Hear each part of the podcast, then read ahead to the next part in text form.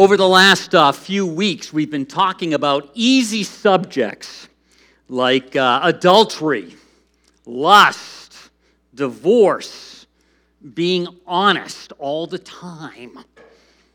Is that honest? Can I be honest all the time? Well, you would have to listen to that sermon to find out about that. But we've been talking about these subjects as Jesus speaks into our hearts through the Sermon on the Mount. 2,000 years ago, and it's still speaking to us.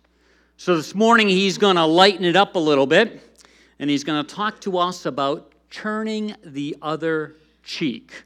You know, somebody hits you and you don't turn around and hit them back, you just let them hit you again.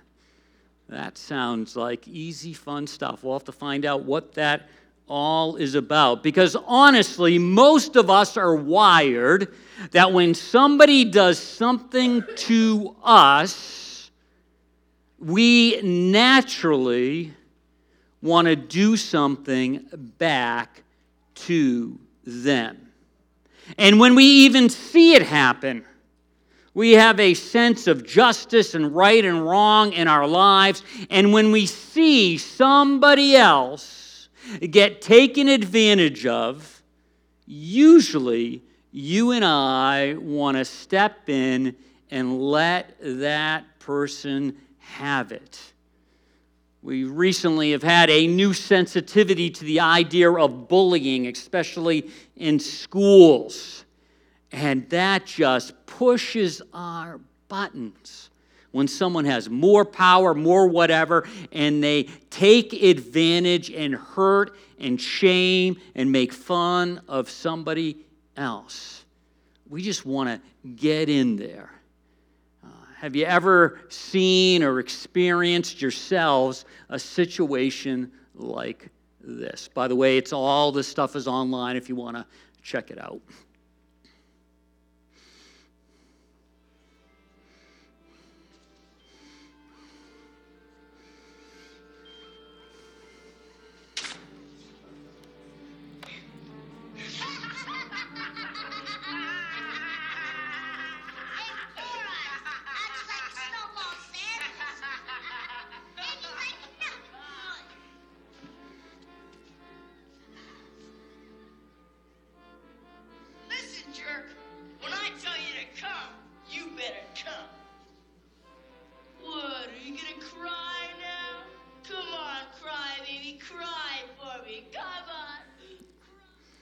Boy, somebody wants to get Ralphie from the Christmas story karate lessons or something. That Farkus, he is just, man, you want to see him get what he's coming. Turn the other cheek? No way. That doesn't sound good to me, doesn't make sense to me, actually seems a little bit wrong. And for those of you familiar with this story, those of us love what happens next.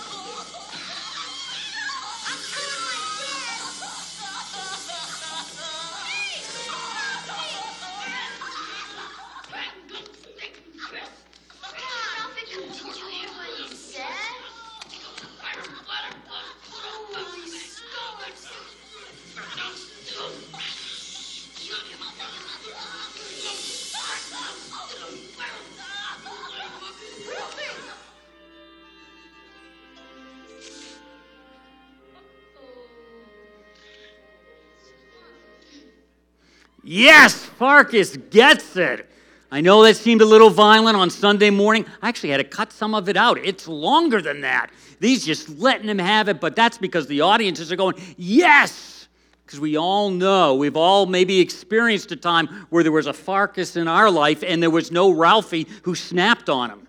And you see all the kids watching it, and maybe we would be in the you know chain link fence there going, Yes, this is awesome. He's finally getting his just desserts for being a bully for so long.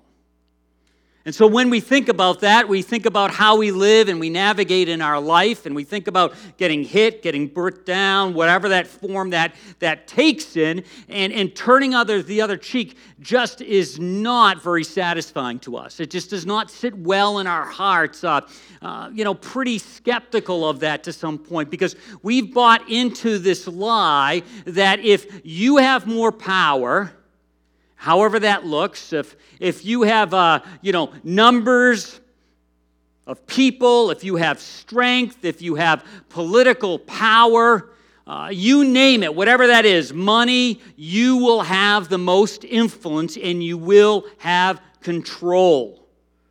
And so when we look at those situations, we're thankful now that Ralphie probably is never going to have another run in with Farkus again. He's done.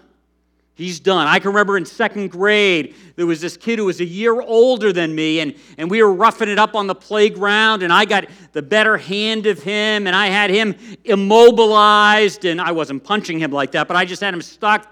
Uh, and he was and he, he was kind of surprised by that and uh, i being naive i was the oldest he had older brothers so he, the older brothers must have played this on him he said let's start over again so I said, okay, and then he got the best of me, and then the bell rang, and we went inside. But I can still remember after that the fact that he saw that I could kind of push back a little bit. He laid off, never, never had another word for me again.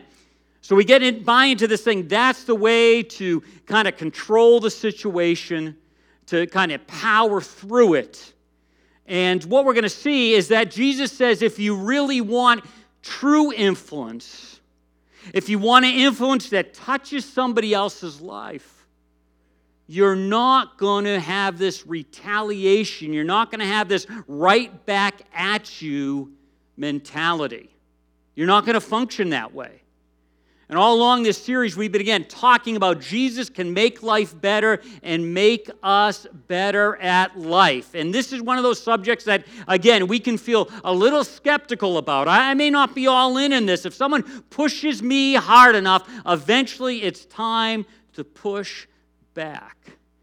And we're going to try to unpack that and see what Jesus actually says and speaks to us about.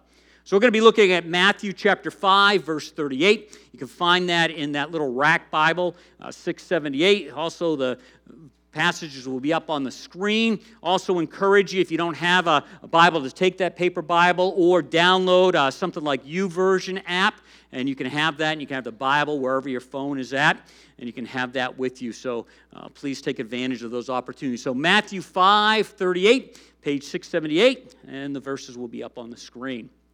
So we begin in verse 38. We read, You have heard that it was said, eye for an eye, tooth for a tooth. But I tell you, do not resist an evil person. If anyone slaps you on the right cheek, turn to them the other cheek also. If anyone wants to sue you and take your shirt, hand over your coat as well. If anyone forces you to go one mile, go with them two miles. Give to the one who asks you, and do not turn away from the one who wants to borrow from you.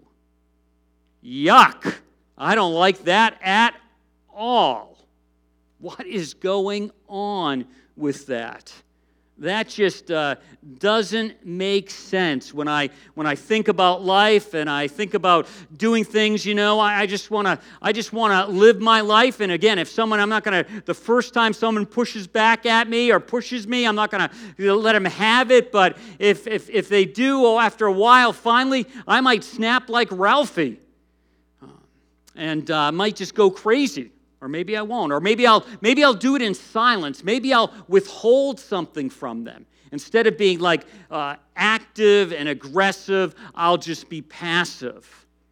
But the bottom line is, I'm in a sense giving back for what they gave to me or took from me or, or, or did to me. And so, uh, you know, we live in this tension. What in the world is Jesus, Jesus getting at with this?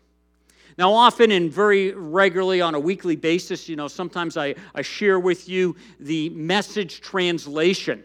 And uh, the person who uh, translated that Greek scholar, linguist, Hebrew scholar's name is Eugene Peterson. And uh, I've, I've read a couple of his books. And uh, one, there's, there's three books. There's three books in my thinking that uh, I actually read them at a slower rate because I didn't want them to get over. And usually I just push through. I want to finish a book, so I'm, it's done. But these three books, uh, first of all, uh, first book would be this book, uh, John Newton, and uh, it's it's short chapters, and I can remember reading it, a lot of pages. But all of a sudden, I started to realize I was getting to the end. This is the man who uh, penned the words to Amazing Grace, and uh, just a great story. and I didn't want that to end. Another book is Not Without Peril. This is a very sad book. It's kind of sick that I like this book, but this book is entitled 150 Years basically of bad decisions in the White Mountains. So it all starts off with these people hiking and then they do something unwise and they're like, dead. So, you know, I'd read a chapter every night and, uh, wow, that's what happened. You know, don't do this, don't do that. That's a book that I slowed down because I didn't want it to end.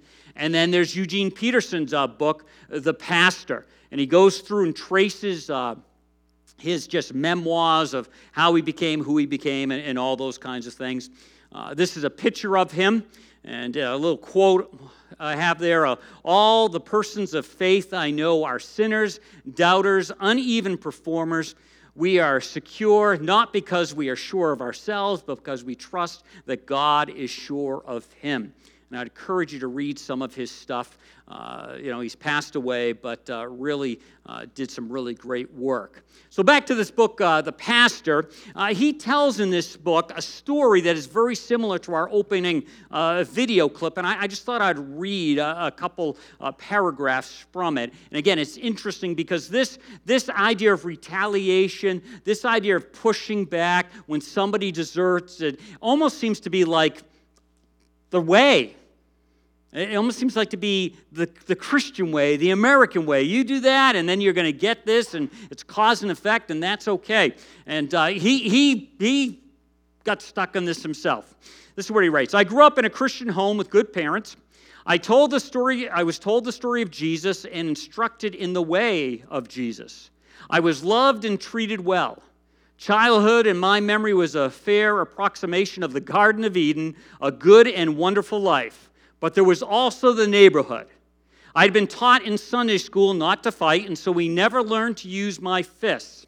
I'd prepared for the wider world of the neighborhood in school by memorizing, Bless those who persecute you, and turn the other cheek. I didn't, don't know how Garrison Johns knew that about me, but some sixth sense that bullies have, I suppose.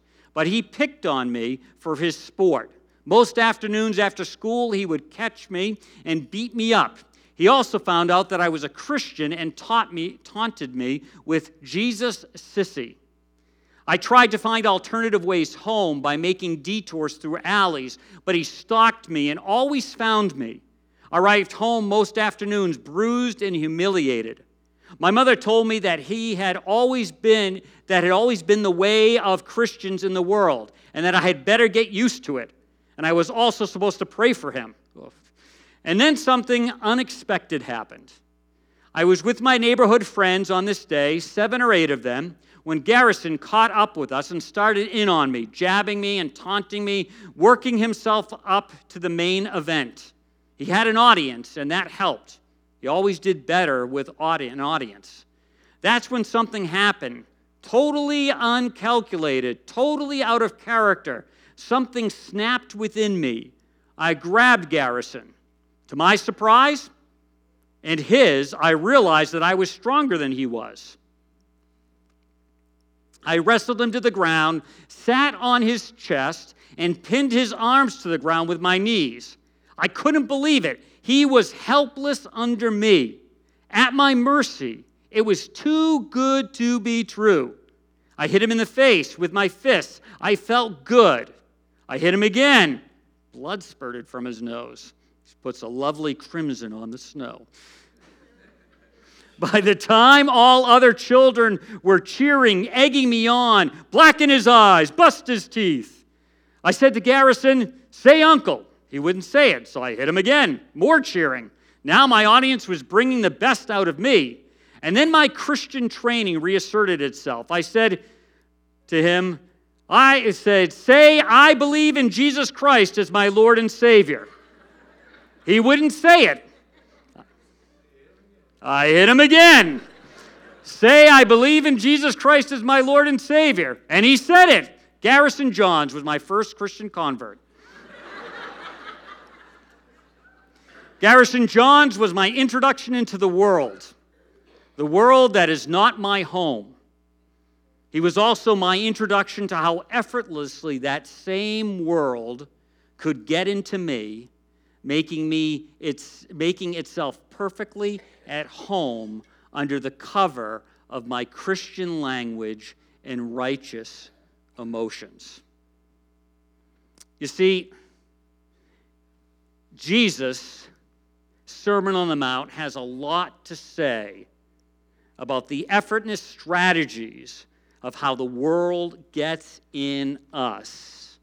Christ followers do that under the cover of Christian language often and righteous emotions. And we have to watch out for that.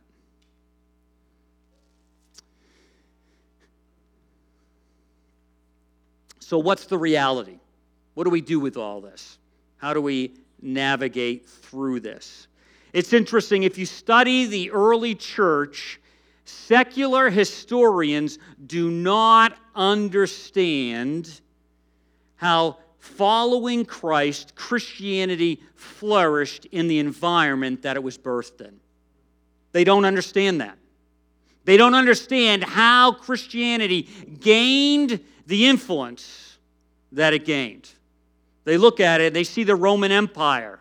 They look at that early church with, yes, Jesus being crucified. Many of the disciples were crucified, the, many of those 12, but general population of Christ followers were killed and tormented. Everything was taken from, and people look at that and go, how in the world did it flourish? How did it gain the influence that it gained? It didn't have money, it didn't have an army, didn't have anything. Yet somehow it gained influence. It wasn't that when it hit, got hit, it hit back harder. None of that was going on. You see, the reality is that the early church had a love, an extreme love, the greatest love, and that greatest love has the most influence. After the Roman Empire and under Constantinople uh, turned over to be quote unquote Christianity as the religion of the empire, if you would, the faith a couple emperors later, I can't remember which one it was, decided that had been a bad move and had wanted to kind of like go back to the old ways. And at the time, there was some kind of plague going on. And you can see these in some letters going back and forth. And so he's trying to get the old Roman gods rejuvenated and Christianity kind of marginalized. And he said, you know, it's really hard to fight something during this plague when our own people, our own religious people in our faith sect, whatever you want to call it, won't go into these plague stricken areas and help their own people. When these Christians go into these areas and not only help their fellow Christians, but help our folks too. You can't fight that kind of love. You can't fight that kind of influence. So, as we look at our world, what do we do with that? We see lots of things going on. Boy, if we just had the majority, if we get all these votes, if we, all this kind of stuff, and, and we'll talk about the, the benefits of that and all that. But sometimes, or many times, we put our hope in having power and having resources rather than living out this greatest love that has the most influence. That is what changed the world when Christianity got going. Again, they had none of those things, but the one thing they had was this love. And it was centered on what Christ did and how Christ acted. And they mimicked that, they adopted that, they worked that selfless love into their lives. They weren't the center, He was the center of their lives. And as they lived their lives, that was the conduit through which they lived their lives. Even John the Baptist, the one who had gained a lot of influence, gained a lot of power, comes to see Christ, know who Christ is, and this is what he says. He says, This is the assigned moment for him, referring to Jesus, to move into the center while I slip to the sidelines. You very rarely see that in Christian churches where the person's not the center, Jesus is the center, really the center. And so when you and I look at what Jesus says here, we're really seeing that this is a passage more about influence than whether we hit back or don't hit back. If you want to have influence that, that changes our little world and the greater world. It's this idea of understanding love. It's this idea of having an allegiance to Jesus that transforms both our attitude and our actions towards people. Changes our attitude and then our actions, our behavior towards people. And Jesus is saying, even though you may have the right to hit back, even though you may have right, if someone slaps you in the cheek, you slap them right, back. He's saying, yeah, but something happens. Sometimes we sing that hymn. He could have called 10,000 angels when Jesus was on the cross. He could have struck back, could have powerfully struck back. They would not have known what was happening, but he chose not to do that. Last Monday, we celebrated Martin Luther King Jr.'s Day, remembering him. And uh, I've got a quote for you, and this is that tension that those of us who are Christ followers, those who have said yes to Jesus, live in. One of the greatest tragedies of life is that men seldom bridge the gulf between profession and practice, between saying and doing. You've heard me a number of times say, I, I realize this in my own life, growing up in a good home like Eugene Peterson did, that I am educated about faith and right living way beyond my level of obedience. That's what Martin Luther King is saying. And that's what Jesus is going to point to the idea of here's some truth. It's not complex, it's not hard to get your mind around, but it is hard to put feet to it. Now, what is Jesus not saying? Jesus is not saying a few things, and we're just going to fly through these. Uh, first of all, Jesus is, is not saying that Christ followers have to be a doormat. He's not saying that. He's saying that you and I need, and we'll, we'll, talk about what he is saying, so I'll just leave it at that. He's talking about we do not have to be a doormat. It does not mean that. Does not mean that. It does not mean that you just get walked all over and that's okay and that's what you're supposed to do. Because if you watch Jesus, if you read the four first books of the New Testament, the Gospels, you will see that Jesus at times draws a strong line. He is a not a doormat. But he also, he also turns the other cheek quite often. It's interesting that he says this and he lives this. He just doesn't say this pie in the sky teaching, but he actually lives that. And next week we'll talk a little bit more about it. And next week we have communion, and you can see that he lived it, died it, and rose again it. Don't have to be a doormat. This also means that we don't have to be political pacifists not involved. You have to ask yourself where your trust is. Do you trust in the political system more than you trust in the God that works in your life? Is that political system your Savior, your hope, or is Jesus? But again, this doesn't mean that you pull back and just stick your head in the sand. Told you this before, but I try to watch both extremes of news. I watch the super conservative news and what people would say is liberal. And I watch and I see that it's like they live on different planets. And neither of them are 100%. So you got to take that with a grain of salt, but I think you need to be an educated Christ follower. You need to know what is going on in our world. And so this means that Christ followers, Jesus is not saying we just ignore what's going on around us. He's also not saying that we resist evil.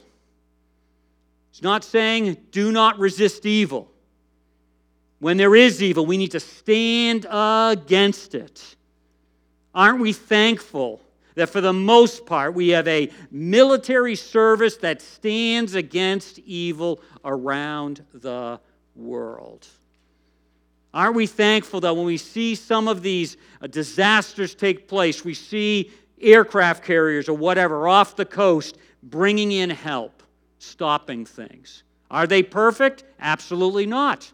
No one's perfect but it doesn't mean we resist evil. There are Christ followers in our traditions and all that that say you, you just you just you you are a doormat. You don't do those kinds of things. But I'm going to say Jesus is not saying that. He's not saying don't resist evil. I'm so thankful for our law enforcement. They resist evil. I'm so happy that uh, when I was growing up, I had neighbors. When Dave Spencer was getting into mischief, they helped resist evil. they would see me doing something. Hey, Bill, did you know David was doing this? Oh, no, I didn't. Thank you very much. Click. There wasn't like, what are you telling me about my kid? No, they were happy to hear about that. Worst thing, I'd rather be in trouble with my parents all day than have them hear it from somebody else, like a teacher or something. So the idea is Jesus is not saying, do not resist evil. So what is he saying? What is he telling us as Christ followers to do? First of all, he's saying, live the law of limited retaliation. What's, how, do I, how do you get that?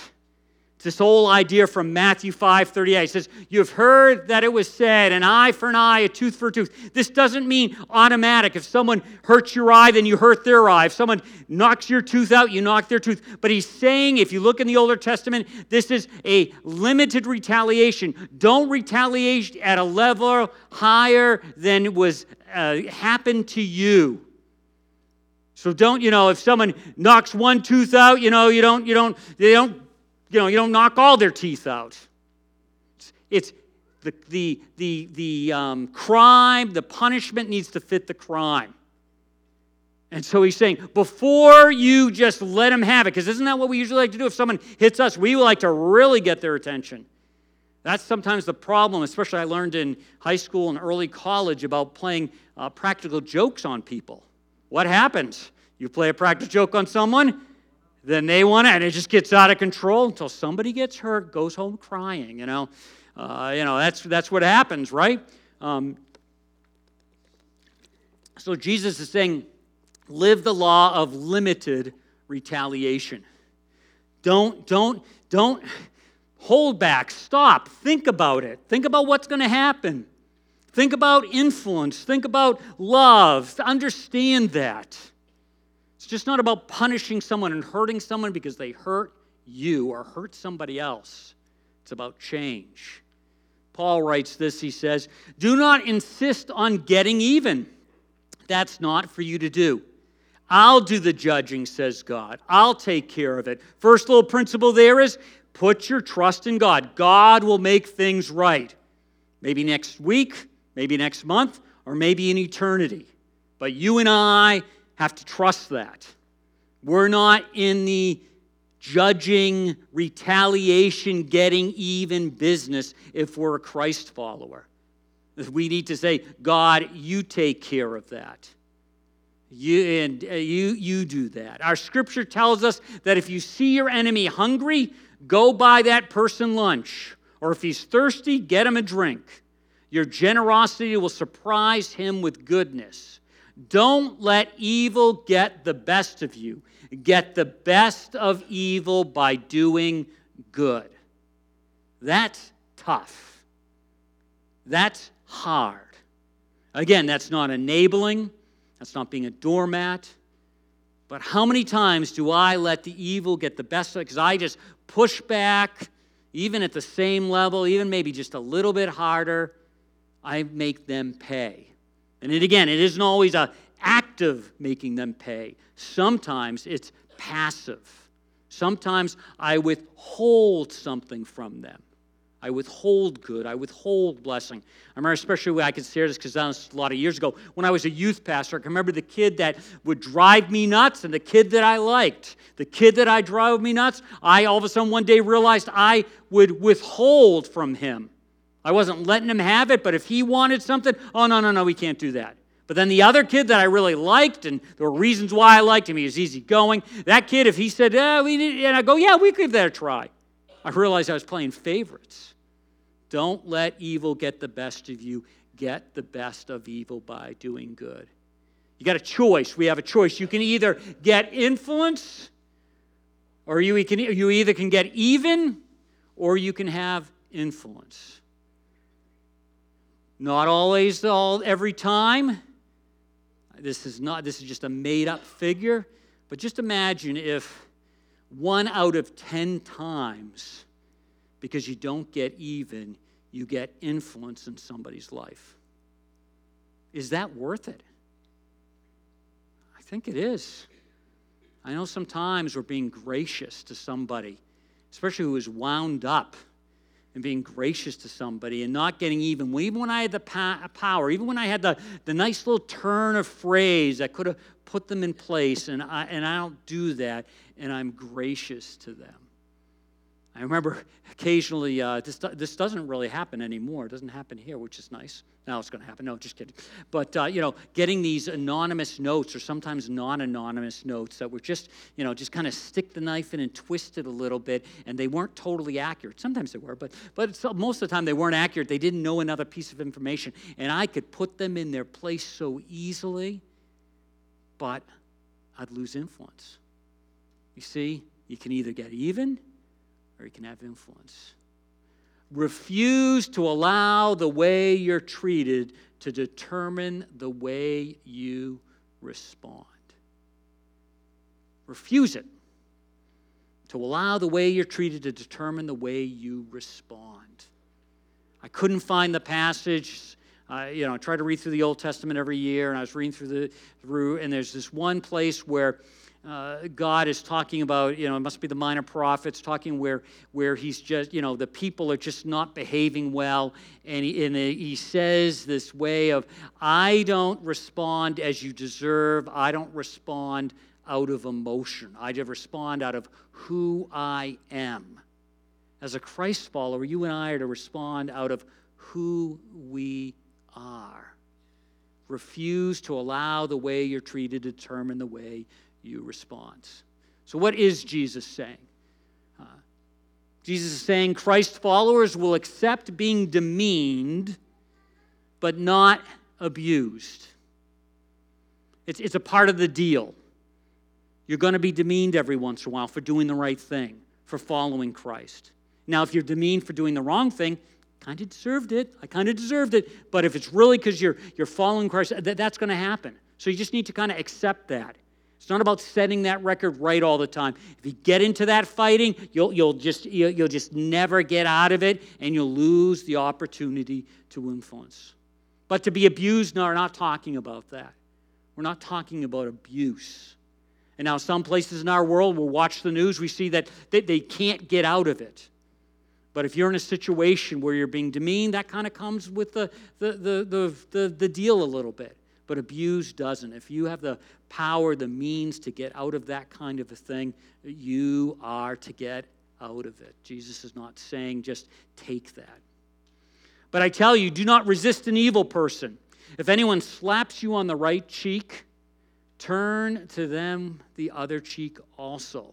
And there's also some imagery going on here. If you get slapped on the right cheek, the person usually is using their left hand. So if they're using the left hand in Jesus' culture, that was the unclean hand. That was the clean you, the hand you wipe with. So it was yucky, you know. So so so to be so that that was a that was an offense. And so, so this idea of, of when someone uh, demeans you, you know, don't, don't let that situation control you. Turn the other cheek. Don't get all right up because you're going to lose your ability to influence. Again, do not be a doormat. You, you have to be an engaged, walking with God, listening to the Holy Spirit in your life to know where these lines are. I can't make a matrix up or do this, do this, do this, do this, and just it's all automatic and here. You know, I can't do that. You've got to be walking with God. God wants to walk through these moments with you. So we accept being demeaned but not abused. We also get to the place where we value impact over comfort impact over comfort. If anyone wants to sue you and take your shirt, hand over your coat as well. What? What? This is the idea of being uncomfortable. Actually, uh, coat was your exterior it was your sleeping bag. This is this is um, really for someone who has limited financial resources this is person's in this situation and your shirt was your undergarment. That was your last thing. So in a sense if if they take your shirt and they take your coat you're naked. Woo! That's where you are. So he is saying when you want to impact another person's life you value that over comfort. See this happening all the time in different forms. Not just to lift up the, some of our difference makers around the world and locally, but, but they, they, they value impact over comfort. You, many of you, value impact over comfort. The way you're generous with your time, you're generous with your resources. You're saying, yes, I could have a little more comfort, but I value input, in, impact more so I'm going to do that. A couple weeks, groups going to um, Honduras for one week, two weeks. Some of them are taking their vacations to go. Unbelievable. It is warmer down there, but still unbelievable. See, they, they value input or impact over comfort. And we don't have to just go on other places in the world, we can do it on a daily basis. The way you respond to the cashier when they just don't have their act together and it's taken them forever. Or it's the person in front of you that is trying to figure things out and you're trying to find the fastest line and you're just stuck there and you're getting irritated and you have a right to be irritated and you know there's only one open and you know on and on and on. Valuing impact over comfort. Uh, Jesus is also saying an understanding of limitations over freedom. He's saying that we limit ourselves. We don't exercise all the freedoms that are our fingertips. And as Americans, we forget this. We have so many freedoms. Jesus is talking here about if anyone forces you to go one mile, go with them two miles. This is what would happen when the Romans were there. If the Romans were marching through and they had a big load and they just saw you sitting by the side of the road, they could, in a sense, say, Hey, you, carry my load. And they had, by law, you had to carry it a mile, no more or no less. And so the minute that would happen, you had something to do. The load is heavy, miles a long time. You don't want to do it. You have to do it. And Jesus to say, don't only go another mile, go the extra mile. That's where we get that expression from all these years later. Limitations over freedom. We limit ourselves, we give up some of our freedom but we value influence, we value input, we impact. We want to express that greatest love. Jesus is saying, understand use of possessions to make a difference. We talk about making a difference. That's our influence. Give to the one who asks you and do not turn away from the one who wants to borrow from you. The idea of using our stuff when we have it in our power to take care of somebody's need. And again, how do you determine that? Because there are more needs than you have resources, than I have resources. But you're in sync with God, and He lets you know. And each one of us who have said yes to Jesus have those moments where we know it's our time to give and not turn away. Or we come up with excuses. It's our choice, so we, we wrestle with that. But Jesus is saying Christ followers understand the use of possessions. Talked a little bit about that with stewardship to make a difference. Bottom line is this when life is not about an eye for an eye and all that goes along with that, but an eye for another eye, for another person, great influence happens. And next week, we're going to see how Jesus, and you know this, lived this out. It wasn't about an eye and eye for him, it was himself for another, for us. And great influence happens. Would you please pray with me? Heavenly Father, we just uh, thank you for your Son. We're thankful for the way his words speak to us 2,000 years later. Uh, I'm reading through these passages, thinking about this, and my toes are getting stepped on all over the place. Lord, I pray that uh, we wouldn't be those kinds of folks that uh, know but don't do, possess but don't act, like Martin Luther King said, say but don't do. Help us to be people that are growing and changing. And Lord, I ask if there's anyone here this morning that has not had the opportunity or taken the opportunity to say yes to you, that even in their seat right now, they would say, God, I want you in my life. Lord, come into my life. Thank you for forgiveness of sin. Thank you for giving yourself for me. Thank you that you rose again, showing your power over all. I want to place my trust in you and follow you. And I ask that today would be the first day they start on that path. And for the rest of us, I pray that we would not grow tired and weary in well doing. We thank you in Jesus' name. Amen. If that's a uh,